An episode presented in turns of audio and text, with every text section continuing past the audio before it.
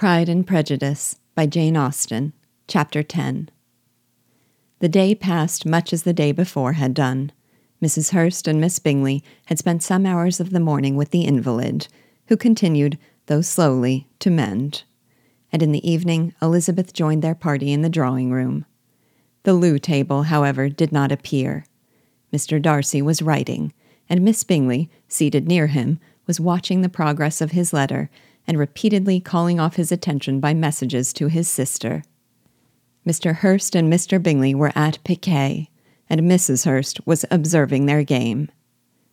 Elizabeth took up some needlework and was sufficiently amused in attending to what passed between Darcy and his companion. The perpetual commendations of the lady, either on his handwriting, or on the evenness of his lines, or on the length of his letter, with the perfect unconcern with which her praises were received, formed a curious dialogue, and was exactly in union with her opinion of each. How delighted Miss Darcy will be to receive such a letter! He made no answer. You write uncommonly fast. You are mistaken. I write rather slowly. How many letters you must have occasion to write in the course of a year! Letters of business, too. How odious I should think them. It is fortunate, then, that they fall to my lot instead of yours.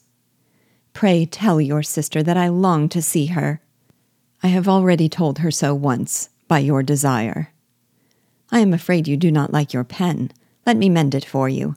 I mend pens remarkably well. Thank you, but I always mend my own. How can you contrive to write so even? He was silent. Tell your sister I am delighted to hear of her improvement on the harp.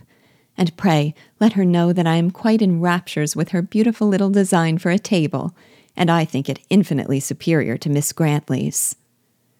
Will you give me leave to defer your raptures till I write again? At present I have not room to do them justice. Oh, it is of no consequence. I shall see her in January.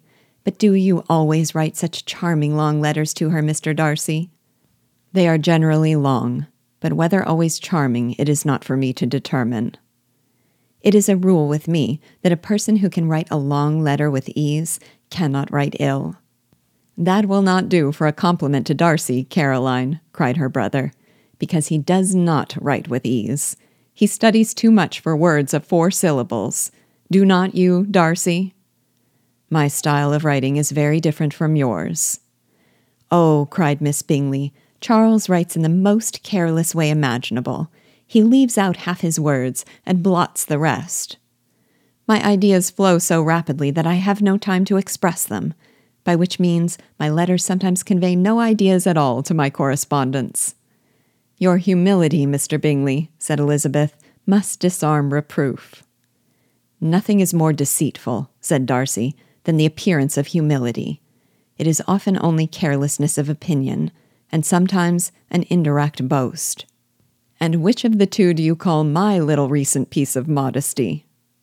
The indirect boast, for you are really proud of your defects in writing, because you consider them as proceeding from a rapidity of thought and carelessness of execution, which, if not estimable, you think at least highly interesting. The power of doing anything with quickness is always prized much by the possessor, and often without any attention to the imperfection of the performance. When you told Mrs. Bennet this morning that if you ever resolved upon quitting Netherfield, you should be gone in five minutes, you meant it to be a sort of panegyric, of compliment to yourself. And yet, what is there so very laudable in a precipitance which must leave very necessary business undone, and can be of no real advantage to yourself or anyone else? Nay, cried Bingley, this is too much to remember at night all the foolish things that were said in the morning. And yet, upon my honor, I believe what I said of myself to be true, and I believe it at this moment. At least, therefore, I did not assume the character of needless precipitance merely to show off before the ladies. I dare say you believed it, but I am by no means convinced that you would be gone with such celerity. Your conduct would be quite as dependent on chance as that of any man I know, and if, as you were mounting your horse, a friend were to say, Bingley, you had better stay till next week, you would probably do it. You would probably not go. And, at another word, might stay a month. You have only proved by this, cried Elizabeth, that Mr. Bingley did not do justice to his own disposition. You have shown him off now much more than he did himself. I am exceedingly gratified, said Bingley, by your converting what my friend says into a compliment on the sweetness of my temper. But I am afraid you are giving it a turn, which that gentleman did by no means intend. For he would certainly think better of me if, under such a circumstance, I were to give a flat denial and ride off as fast as I could. Would Mr. Darcy then consider the rashness of your original intentions as atoned for by your obstinacy in adhering to it? Upon my word, I cannot exactly explain the matter. Darcy must speak for himself. You expect me to account for opinions which you choose to call mine, but which I have never acknowledged. Allowing the case, however, to stand according to your representation, you must remember, Miss Bennet, that the friend who is supposed to desire his return to the house and the delay of his plan has merely desired it, asked it, without offering one argument in favor of its propriety. To yield readily, easily, to the persuasion of a friend is no merit with you. To yield without conviction is no compliment to the understanding of either. You appear to me, Mr. Darcy, to allow nothing for the influence of friendship and affection. A regard for the requester would often make one readily yield to a request, without waiting for arguments to reason one into it. I am not particularly speaking of such a case as you have supposed about Mr. Bingley. We may as well wait, perhaps, till the circumstance occurs before we discuss the discretion of his behavior thereupon. But in general and ordinary cases between friend and friend, where one of them is desired by the other to change a resolution of no very great moment, should you think ill of that person for complying with the desire without waiting to be argued into it? Will it not be advisable, before we proceed on this subject, to arrange with rather more precision the degree of importance which is to appertain to this request, as well as the degree of intimacy subsisting between the parties? By all means, cried Bingley, let us hear all the particulars, not forgetting their comparative height and size for that will have more weight in the argument, Miss Bennet, than you may be aware of. I assure you that if Darcy were not such a great tall fellow, in comparison with myself, I should not pay him half so much deference. I declare I do not know a more awful object than Darcy on particular occasions and in particular places, at his own house especially, and of a Sunday evening when he has nothing to do. Mr. Darcy smiled but Elizabeth thought she could perceive that he was rather offended, and therefore checked her laugh. Miss Bingley warmly resented the indignity he had received in an expostulation with her brother for talking such nonsense. I see your design, Bingley, said his friend. You dislike an argument and want to silence this. Perhaps I do. Arguments are too much like disputes. If you and Miss Bennet will defer yours till I am out of the room, I shall be very thankful and then you may say whatever you like of me. What you ask, said Elizabeth, is no sacrifice on my side, and Mr. Darcy had much better finish his letter. Mr. Darcy took her advice and did finish his letter. When that business was over, he applied to Miss Bingley and Elizabeth for an indulgence of some music. Miss Bingley moved with some alacrity to the pianoforte, and, after a polite request that Elizabeth would lead the way, which the other, as politely and more earnestly, negatived, she seated herself. Mrs. Hurst sang with her sister, and while they were thus employed, Elizabeth could not help observing, as she turned over some music books that lay on the instrument, how frequently Mr. Darcy's eyes were fixed on her. She hardly knew how to suppose that she could be an object of admiration to so great a man, and yet that he should look at her because he disliked her was still more strange. She could only imagine, however, at last that she drew his notice because there was something more wrong and reprehensible, according to his ideas of right, than in any other person present. The supposition did not pain her. She liked him too little to care for his approbation. After playing some Italian songs, Miss Bingley varied the charm by a lively Scotch air, and soon afterwards Mr. Darcy, drawing near Elizabeth, said to her, do not you feel a great inclination, Miss Bennet, to seize such an opportunity of dancing a reel? She smiled, but made no answer. He repeated the question with some surprise at her silence.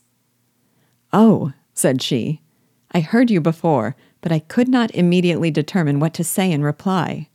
You wanted me, I know, to say yes, that you might have the pleasure of despising my taste, but I always delight in overthrowing those kinds of schemes and cheating a person of their premeditated contempt. I have, therefore, made up my mind to tell you that I do not want to dance a reel at all, and now despise me if you dare. Indeed, I do not dare. Elizabeth, having rather expected to affront him, was amazed at his gallantry. But there was a mixture of sweetness and archness in her manner which made it difficult for her to affront anybody, and Darcy had never been so bewitched by any woman as he was by her. He really believed that were it not for the inferiority of her connections, he should be in some danger. Miss Bingley saw or suspected enough to be jealous, and her great anxiety for the recovery of her dear friend Jane received some assistance from her desire of getting rid of Elizabeth. She often tried to provoke Darcy into disliking her guest by talking of their supposed marriage and planning his happiness in such an alliance. I hope, said she, as they were walking together in the shrubbery the next day, you will give your mother in law a few hints when this desirable event takes place as to the advantage of holding her tongue. And if you can compass it, do cure the younger girls of their running after officers.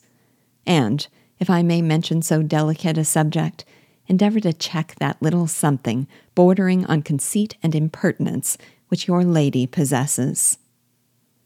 Have you anything else to propose for my domestic felicity? Oh, yes, do let the portraits of your uncle and Aunt Philips be placed in the gallery at Pemberley. Put them next to your great uncle the judge. They are in the same profession, you know, only in different lines. As for your Elizabeth's picture, you must not have it taken, for what painter could do justice to those beautiful eyes? It would not be easy indeed to catch their expression, but their color and shape, and the eyelashes so remarkably fine, might be copied. At that moment, they were met from another walk by Mrs. Hurst and Elizabeth herself. I did not know that you intended to walk, said Miss Bingley in some confusion, lest they had been overheard. You used us abominably ill, answered Mrs. Hurst, running away without telling us that you were coming out. Then, taking the disengaged arm of Mr. Darcy, she left Elizabeth to walk by herself. The path just admitted three. Mr. Darcy felt their rudeness and immediately said, This walk is not wide enough for our party. We had better go into the avenue. But Elizabeth, who had not the least inclination to remain with them, laughingly answered, No, no, stay where you are. You are charmingly grouped, and appear to uncommon advantage. The picturesque would be spoilt by admitting a fourth. Goodbye. She then ran gaily off, rejoicing as she rambled about, in the hope of being at home again in a day or two. Jane was already so much recovered as to intend leaving her room for a couple of hours that evening.